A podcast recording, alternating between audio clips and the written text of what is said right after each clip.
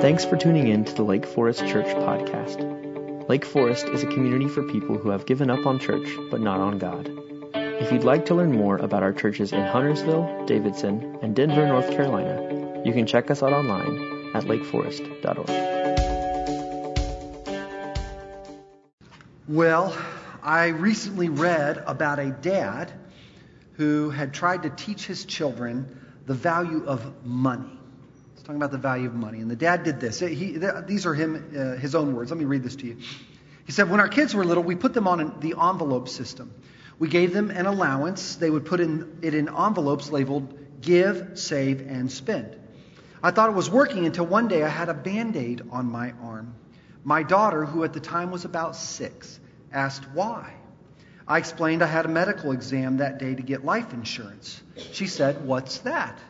I explained, 'Well, honey, Daddy loves you so much and loves the family so much. So if anything were to happen to Daddy, which of course it won't, but if it would, life insurance would provide $250,000. She has a tender heart, and I knew she would be worried. She looked up at me with really wide eyes and said, 'Each?'" He writes, "I'm not sure the right lesson was getting through." We're in a series called Vices and Virtues, and we are looking at some of those things that are just common to the human heart. Things like pride, envy, sloth, and trying to discover how we can, with God's help, take those things off and put on the virtues that lead to life. That's what we're looking at. And today I want to talk about a condition that honestly starts very, very young and afflicts all of us. Today I want to talk about the vice of greed. Greed. So what is greed? Lots of definitions. Let me give you Aron's working definition today. You ready for this? Aron's definition of greed is, it is an intense and selfish desire to acquire or possess more than one needs. Got a feeling for that? You probably didn't even need the definition this morning to know what greed is all about, right? It just kind of is in all of us. We all feel it in one way or another. Funny thing about greed, everyone seems to agree that greed is a terrible thing. We all agree that it's bad. In fact, a recent survey that was done by The Economist magazine, y'all might know The Economist, they asked in this survey, of the 7 deadly sins, which one is the worst? And time again, the number one most deadly sin mentioned is greed. We think that greed's a terrible thing. But there's a second question that they asked in the survey that's really interesting. They said, all right, of all the 7 deadly sins, which ones have you committed in your life? And greed comes up last. Almost no one is willing to admit that they are greedy. So we think that greed is terrible and horrible, and we just assume it's someone else's problem. We all know somebody who's greedy, and it's not us. This leads Tim Keller, a pastor in New York, to observe. He says, even though it is clear that the world is filled with greed and materialism, almost no one thinks it is true of them. Greed hides itself from its victim. Isn't that interesting? Well, you know, I was thinking in my own life of just how blind I can be to kind of my heart's condition. This, I was reading recently, did you know that over half the world, this is true today, over half the world lives on less than $2 a day. $2 a day. The average person, half of the world lives on less than $2 a day. The average American teenager spends $150 a week. Just let that sink in for a moment, right? And now, before you start ribbing your teenager next to you, right, or your spouse, let me just admit a little confession moment here. I have no problem, like without even thinking, dropping $2. Remember, $2 a day. I have no problem dropping $2 on a cup of coffee, right? Like I don't even flinch at that. Or in the case of Starbucks, dropping $20 on a cup of coffee, right? But I don't even think about that. And yet, half the world lives on what a cup of coffee costs me. I don't even pause. Such is the richness and the abundance of the life I live in. See, one of the challenges for our culture is that we have so much around us. We have so much stuff, so much access. In fact, our culture actually has taken a step further. Our culture has equated the abundance of stuff with the abundance of life. We just assume that more whatever, fill in the blank, more whatever is always going to lead to more life. But this has kind of created a little bit of a problem in our hearts. We end up living, because of that, we end up living lives tight-fisted because we can't risk losing that stuff. Or our hearts become hardened to the needs of others. Jesus knew, he was aware of the destructive power of greed in the human heart. And so, in fact, one time he was approached by two brothers. The first brother came up to him and said, "Teacher, tell my brother to divide the inheritance with me." Can you imagine a family having conflict over an inheritance? Jesus replied, "Man, dude, who appointed you, me, judge or an arbitrator between you?" Right? He doesn't want to get into this. And then he turns and he looks at the crowd and he says this, "Watch out. Be on guard against all kinds of greed, for life does not consist in an abundance of possessions." Jesus takes this issue head on. He says, I know your culture. I know the equation. Stuff equals life. But I want to tell you, abundant stuff does not give abundant life. So with that, let's pray and go home. I'm just kidding. That's kind of hard for us to take. I mean, we know that's the world we live in, but what do we do about that? It just seems to be like our daily reality. Is there really a path of freedom from a life or heart of greed? Is there anything that can soften our hearts and replace greed with generosity? That's what I want to look at with you today. I want to look at if it really is possible to break free. And I think it is, and I think there's some hope for us found in this one story in the Bible that Jesse read for us. Today I want to look at the story of Zacchaeus. This man has an encounter with Jesus that changes his life forever. The story is found in Luke chapter 19. And before we get into that, I just need to set the stage a little bit, if that's all right. Remember, Luke is one of the four guys who wrote a historical account of the life of Jesus. Luke was not there, but Luke did the most incredible thing. Luke went back afterwards and interviewed eyewitnesses who were there. He may have even interviewed Zacchaeus himself. We don't know. But Luke records all of this faithfully, and he gives us these essential details. But the second thing you need to know about this story is that Jesus did most of his earthly ministry up in the north in a lake town near the Sea of Galilee. It's a lake town about 70 miles north of the big city of Jerusalem, and they were connected by I-77 with a toll lane. It was terrible, right? I'm just kidding, but you get the picture. He did all of his work up here, but then one day Jesus says, "You know what, guys? We need to go on a road trip." And so he gathers up his posse, and they start traveling those 70 miles down to Jerusalem. And they actually, on that journey, Jesus does some of the most shocking things. He crosses ethnic boundaries. He crosses religious boundaries. He crosses socioeconomic boundaries. And we get a picture of Jesus that is quite amazing.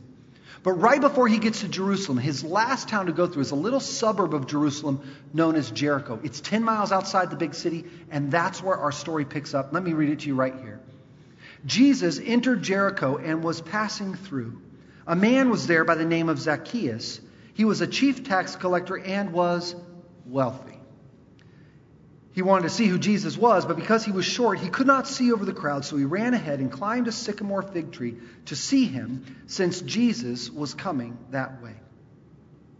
Let's take this line by line. I want to just highlight a couple things that we see in these opening passages of the story. First thing Luke tells us is that Jesus was simply passing through. In other words, Jesus had no intention of stopping in Jericho. He was passing through the town on his way to Jerusalem. This was just days before the Passover week, and Jesus had some important business to attend to in Jerusalem. He didn't have time to waste. Maybe a quick stop at QT, a corn dog, a cheer wine, and then he's got to get back on the road. But Luke hints at something that's about to happen right here, because Jesus' plans are about to be interrupted. A man was there by the name of Zacchaeus. He was a chief tax collector and was wealthy. Now, this Zacchaeus, just a little nerd moment. His name's kind of a funny name. His name literally means pure one, or purely God, only God. But Zacchaeus' name was quite ironic, because we're also told that he was a tax collector. And not just any tax collector, but the chief tax collector. You see, it's important for us to remember that in Jesus' day, there was no IRS. There were no 1040 forms. There was no IRS.gov to go for tax. Instead, the Roman Empire, which had sacked Jerusalem, the Roman Empire, the oppressor, had come in and taken over Israel, and they would issue contracts to certain local Jews, giving them the right to collect taxes on behalf of the oppressors. Because of this, the Romans were despised. They were hated by the Jews. And so anyone who participated in this system, they were viewed as a traitor, not just to their nation, but to their family, to their friends. They were isolated. They were hated.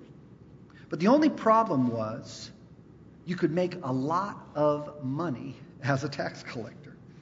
So because this whole thing was a little shady, I want to tell you how it actually worked. If you had a little bit of money, you had to have a little bit of money to buy in on this pyramid scheme. If you had a little bit of money, you could go and bribe the local governor to give you the contract. Once you had that contract, you could go and hire your grunt workers. They were actually called tax farmers. And the tax farmers would set up on the roadsides and in the marketplaces, and they would extort the amount of taxes that the Roman government wanted, but then they would add to it a little bit of profit.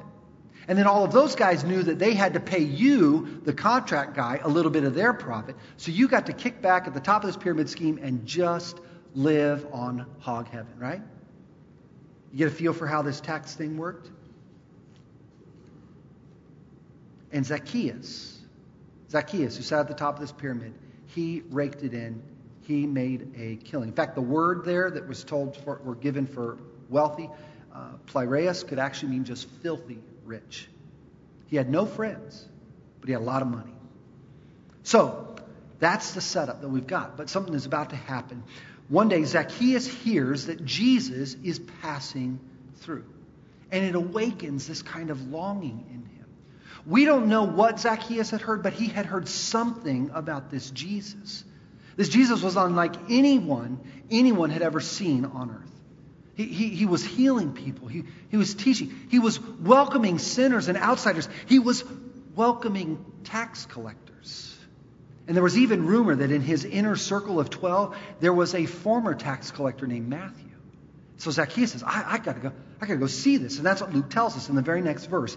Zacchaeus wanted to see who Jesus was, but because he was short, he could not see over the crowd. Now, Zacchaeus did not want to meet Jesus, right? I mean, that would have been a little scary. And the odds of that were slim anyway. He didn't want to get too close. He just wanted to see him. Like a lot of us, he was curious. And besides, remember, Jesus is just passing through town. He's on his way. So Zacchaeus is just hoping to get a little bit of a glimpse. Maybe like get out the selfie with him and Jesus somewhere back there. He can brag to his friends, right? Yeah, or so-called friends.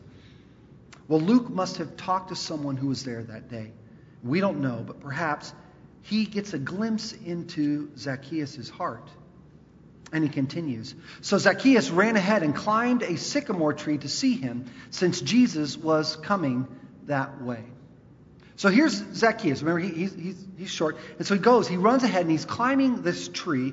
And let me just pause here for a moment. Let me just say that grown men climbing trees in the center of the city, that's just a little awkward, isn't it? I mean, I think that's kind of... Grown men wearing the kind of clothes that grown men wore in those days climbing trees, that's really awkward, right? But Zacchaeus is desperate. He's desperate. He really wants to see Jesus. So he runs ahead of the parade. He knows where the parade is headed. He runs ahead and he climbs the sycamore tree and he waits for Jesus to get there. Now, just out of curiosity, how many of y'all grew up? I need the church kids, right? You remember the Sunday? You know this song that goes with this story? Any of y'all know this song? Zacchaeus was a... Oh, so y'all do know this. And a... Was he in the sycamore tree for the... Oh, man. Some of y'all are like, what is... That is the weird... Nobody would write that song today, would they? Like the wee little man? Some of y'all just gave up on church all over again. That's that song. Look with me at verse 5. When Jesus reaches the spot, he looked up and said to him, Zacchaeus, come down immediately. Now, I imagine something here, and this is not in the text. This is Aaron, okay? This is Aaron, not text. I imagine that when Jesus stopped, the whole parade stopped. And Jesus turns, right? And there's this grown man up in this tree, and he says, Zacchaeus, come down. And I think there was this kind of hush that must have fallen over the crowd that day, right? Because these guys were certainly, somebody there was thinking like, yes, finally somebody is going to call this bully out. Jesus guy's going to read Zacchaeus the riot act. He's going to be humiliated. He's up there in that tree anyway, finally. And they're waiting for Zacchaeus to get it, right? And then Jesus shocks everyone. Look at what he says. Zacchaeus, today I must stay in your house. Zacchaeus, I'm coming to your place for dinner. Now, I don't know what people would have thought in that moment. Again, Luke only gives us some sparse details. But I kind of imagine the disciples, you know, Jesus, group of 12 and followers.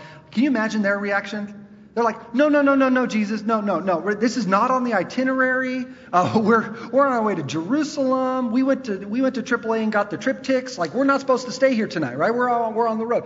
Does nobody use triptychs anymore? Was that like a 1990s reference? That was. All right, 40-year-olds, you remember that? Okay, back to the point. Yeah, Jesus, are you not even paying attention to your own story? We're just passing through. Remember what the Bible says, Jesus? We're not supposed to be stopping here, right? And yet Jesus stops. But it's not just the disciples who are kind of shocked. The crowd is a little bit surprised as well. Look at what Luke tells us about the crowd. All the people saw this, and they began to mutter. Isn't that a great word? I was thinking about bringing back the word mutter just so I can use it with my kids. Stop that muttering. Anyway, they begin to mutter. What do they mutter? He has gone to be the guest of a sinner. See, the crowd is like, what? Jesus? This isn't how it's supposed to work. We got here early. We're the good guys. We brought donuts. We made signs that say, we love Jesus. Yes, we do. We love Jesus. How about you? Yeah, that's right. We made banners. We've got T-shirts. We posted on social media. Jesus, we're your fan club. We're the ones. If anyone deserves to get to meet you, Jesus, it is us. It's not the oppressor, sinner, tax collector guy in the tree. Okay? Let's get that. We're the ones. And he's not even wearing an I Heart Jesus T-shirt. He gets to have lunch with Jesus. We did not even get to meet Jesus. This guy gets to have a meal with Jesus. This is not how it's supposed to work. And this was so shocking, so unsettling. But that's kind of how Jesus does it. Jesus takes our assumptions. Jesus takes the way things work in our world, and he turns them upside down. Now, Luke doesn't tell us exactly what happens at this lunch. Again, Luke doesn't give us any details that he could not verify with eyewitnesses. So we don't know about the lunch as a whole. But somewhere near the end of the lunch, Zacchaeus stands up and he looks at Jesus and he makes this incredible pronouncement. Listen to what he says. He says, "Look, Lord, look, Jesus, here and now I give half of my possessions to the poor. And if I have cheated anybody out of anything, I will pay back 4 times the amount." Now, just let that sink in for it. Can you imagine giving away half of your stuff? Right? You got 2 cars. Okay, I'm going to give away one. I'm going to give away 1 car. Or I got two laptops. I'm going to give away one laptop. Right? Or I've got 2 pairs of running shoes. I'm going to give away 1 pair of running shoes. I've got 2 kids. I'm going to give away one. No. We'll draw the line somewhere. Do you see how radical this is? He's giving away half his stuff. And it doesn't just stop there. He's going to now pay back 4 times the amount that he stole from people. Which means he's not just giving back the dishonest part. He's starting to give away his own money. It's utterly shocking. Now, what would cause Zacchaeus to do something like this? Right? What would cause somebody to take these kind of radical steps? Well, you might say, maybe he's just tired of being greedy. Okay, maybe. Or maybe he read Marie Kondo's book and he just decided to get rid of all the stuff that doesn't give him joy, right? What would cause somebody to pay back every person they have ever cheated and give away half of what they own? What I want to suggest is this morning is that there is one thing and one thing alone that can do that. And it is a deep, personal encounter with grace. It is grace and grace alone in our lives that can free us, free our hearts from the destructive power of greed. You see, Zacchaeus knew that he did not deserve this. Zacchaeus knew his whole life had been about taking, about earning, about acquiring, about cheating, more. His entire life had been, he did not deserve this treatment about Jesus. But then Jesus, this God incarnate, this man, this God come in the form, one day encounters him on the streets. He looks up in the tree, he makes eye contact, and he sees something in Zacchaeus. And in that moment, Zacchaeus' life changes forever.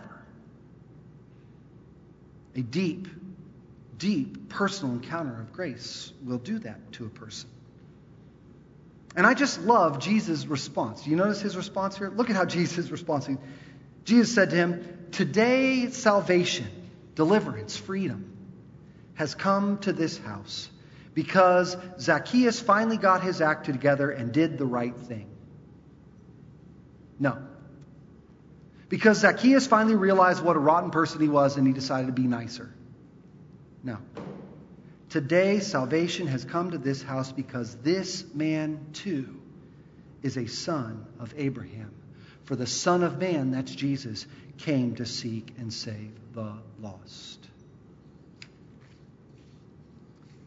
See, Zacchaeus' generosity, this radical change in his life, is not the cause of his salvation.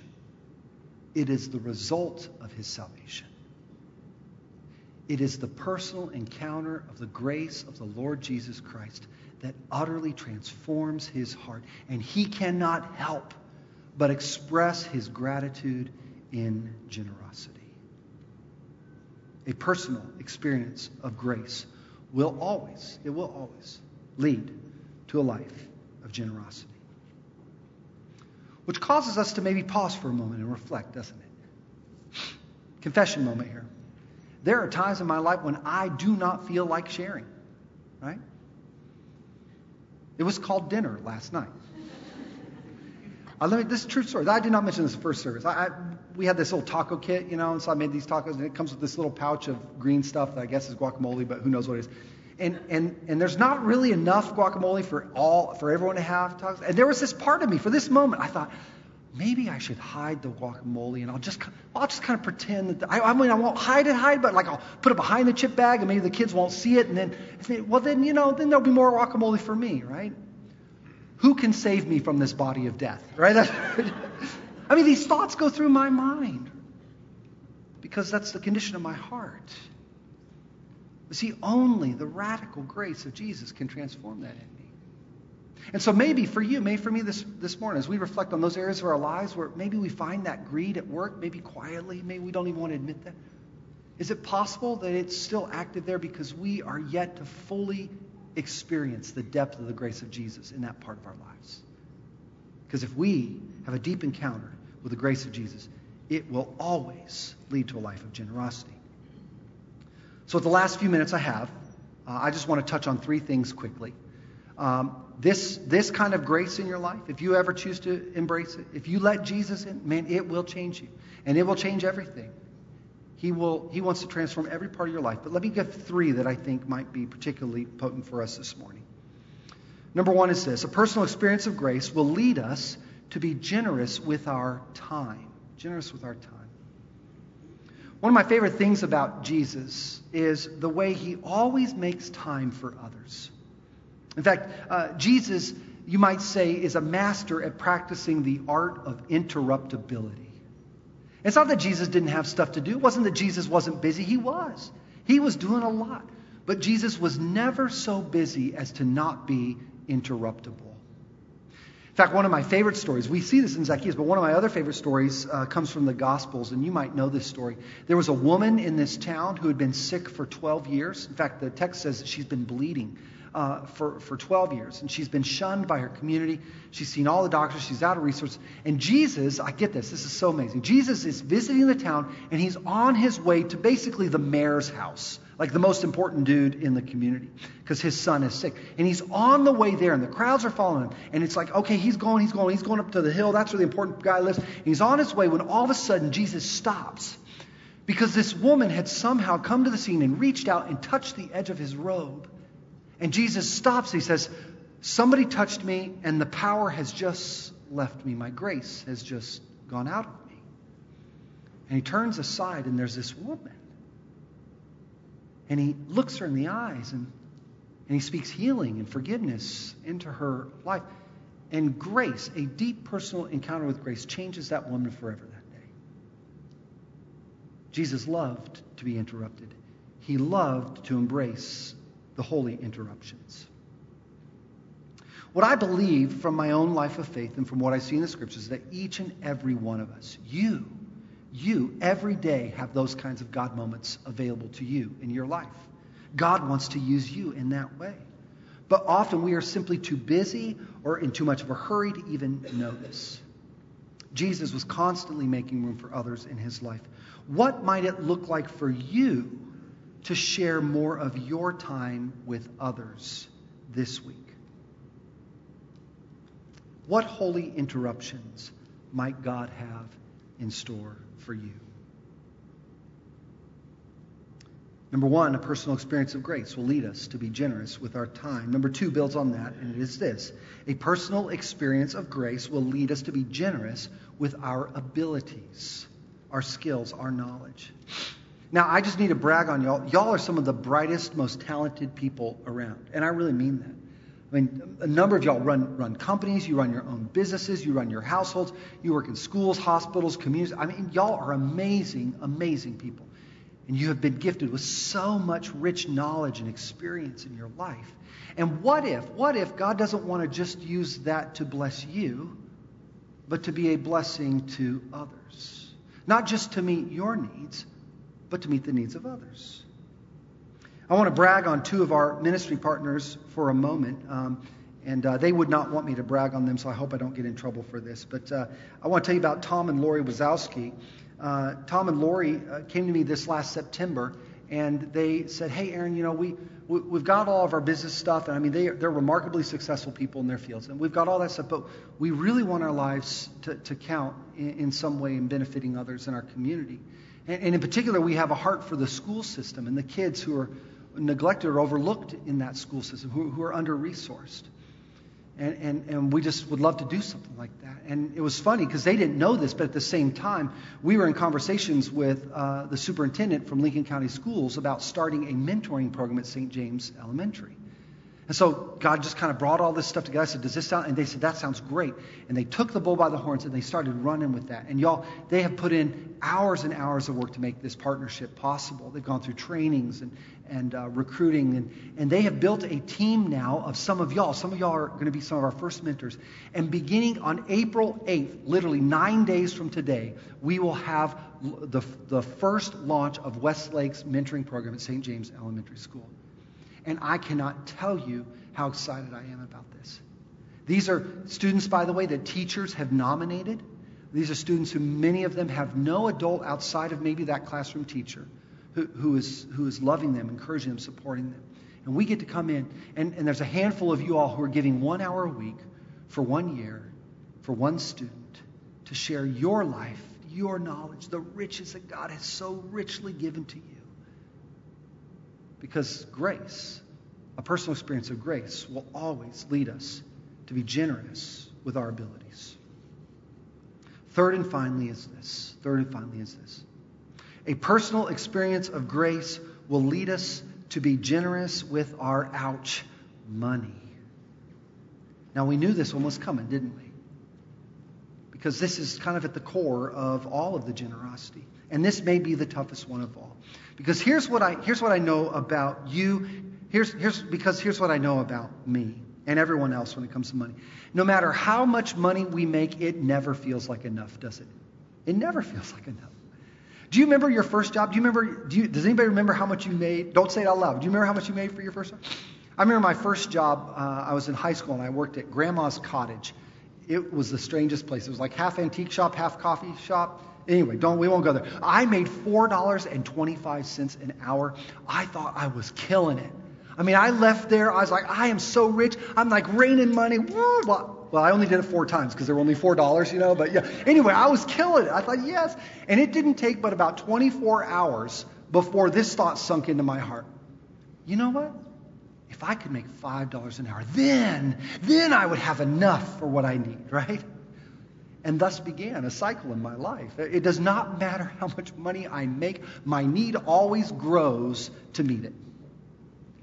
And that's what's true for all of us. Now, Jesus wants to be really clear on this because he knows the danger here for us. For Jesus, money is never simply a financial issue. It is always a heart issue. That's why he says where your treasure is, that's where you're going to find your heart. There's a heart treasure connection. And Jesus knew the power of greed in the human heart. And so he warns us on this. And I want to talk specifically to the Christians in the room for just a minute. Okay, just a minute, Christians. If you're not a Christian, you are off the hook. You can listen or you can check Facebook, whatever you want to do. But I want to talk to the Christians for just a minute. Those who would say, I am a Jesus follower. You see, it is so easy in our world today to slip into this mindset that what comes into my bank account, that what comes into my sphere is mine. I earned it. I produced it. I deserve it. I am entitled to it. I should be the one to decide what to do with it. But the teaching of Scripture is one of those upside down turns here again. Scripture reminds us that everything we have is a gift.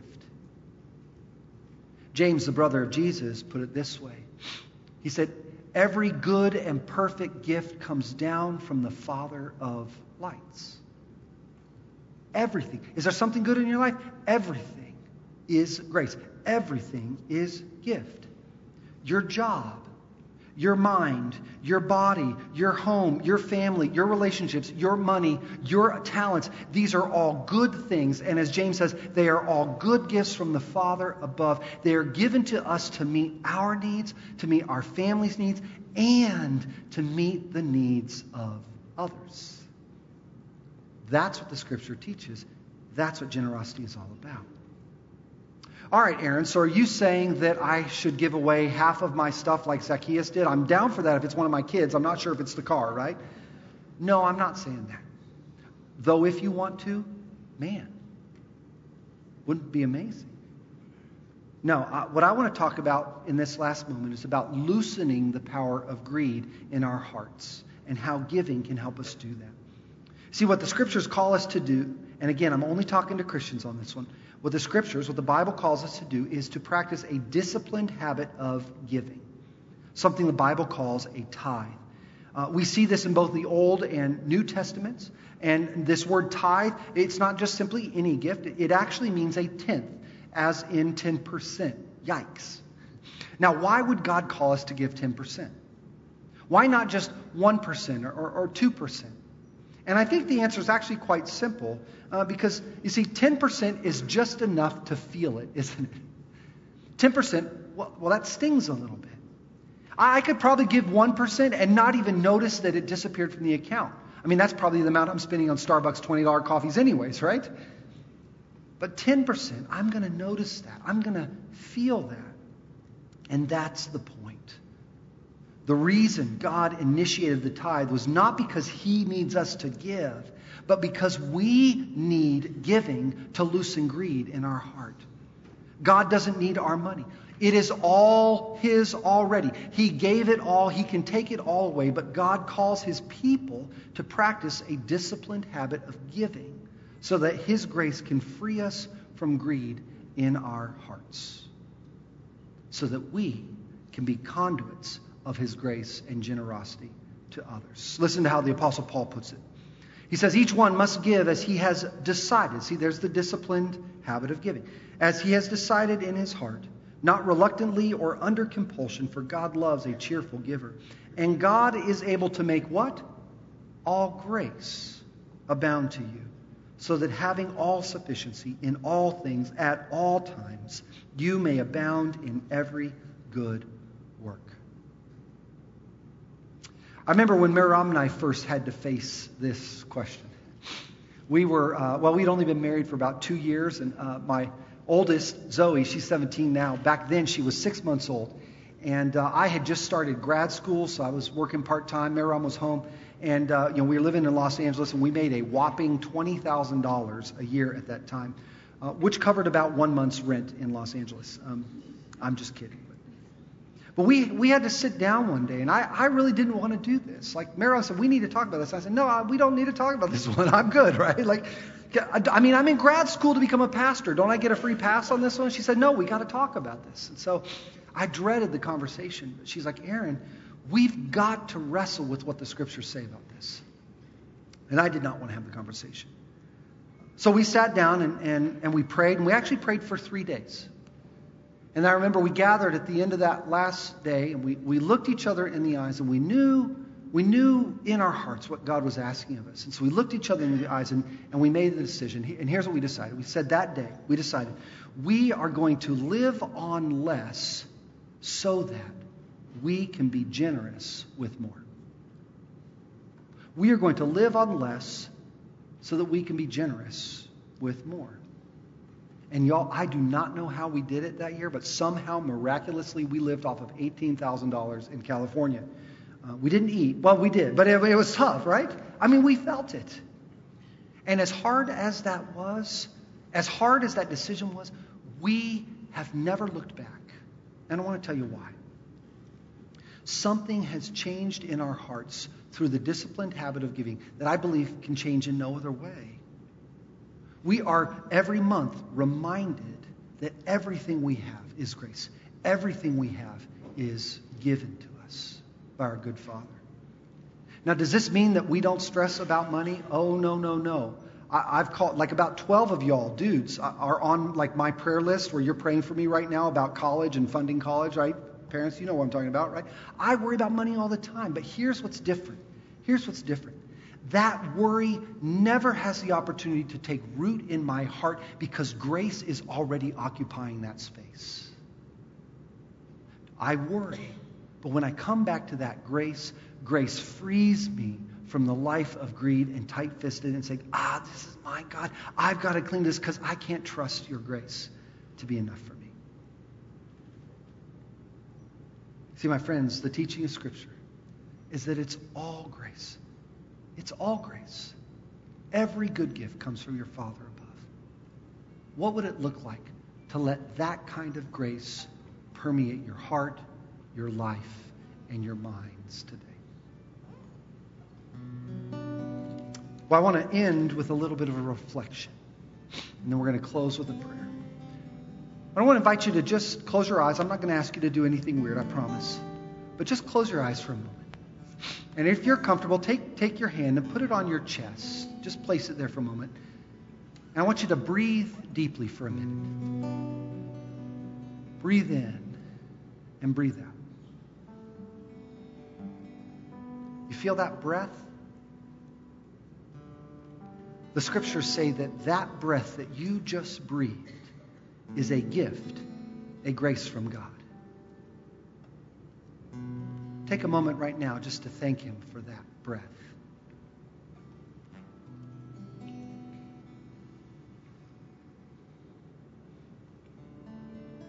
If you're here and you came with a friend or a family member, would you put your hand on their shoulder right now just for a moment? Just touch them. This good and perfect gift from your Father above. Take a moment to thank God right now for that relationship, that person.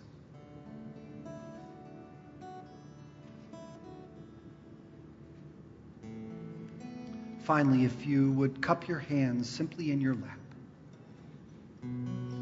and allow God to draw to your mind all of the good gifts that He has lavished on us. Quietly under your own breath, in your heart now, would you thank Him for those things?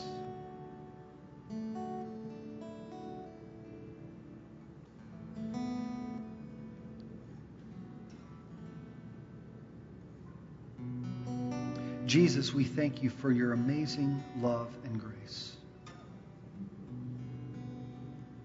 Lord, how unthinkable that you would stop and look at this man and this tree, that you would meet with him over a meal, and that your grace would change his life. Lord, we ask that you would do the same in our hearts and our lives today. Would your grace, would your love permeate every part of our being? And would you grow us, in us, hearts of generosity?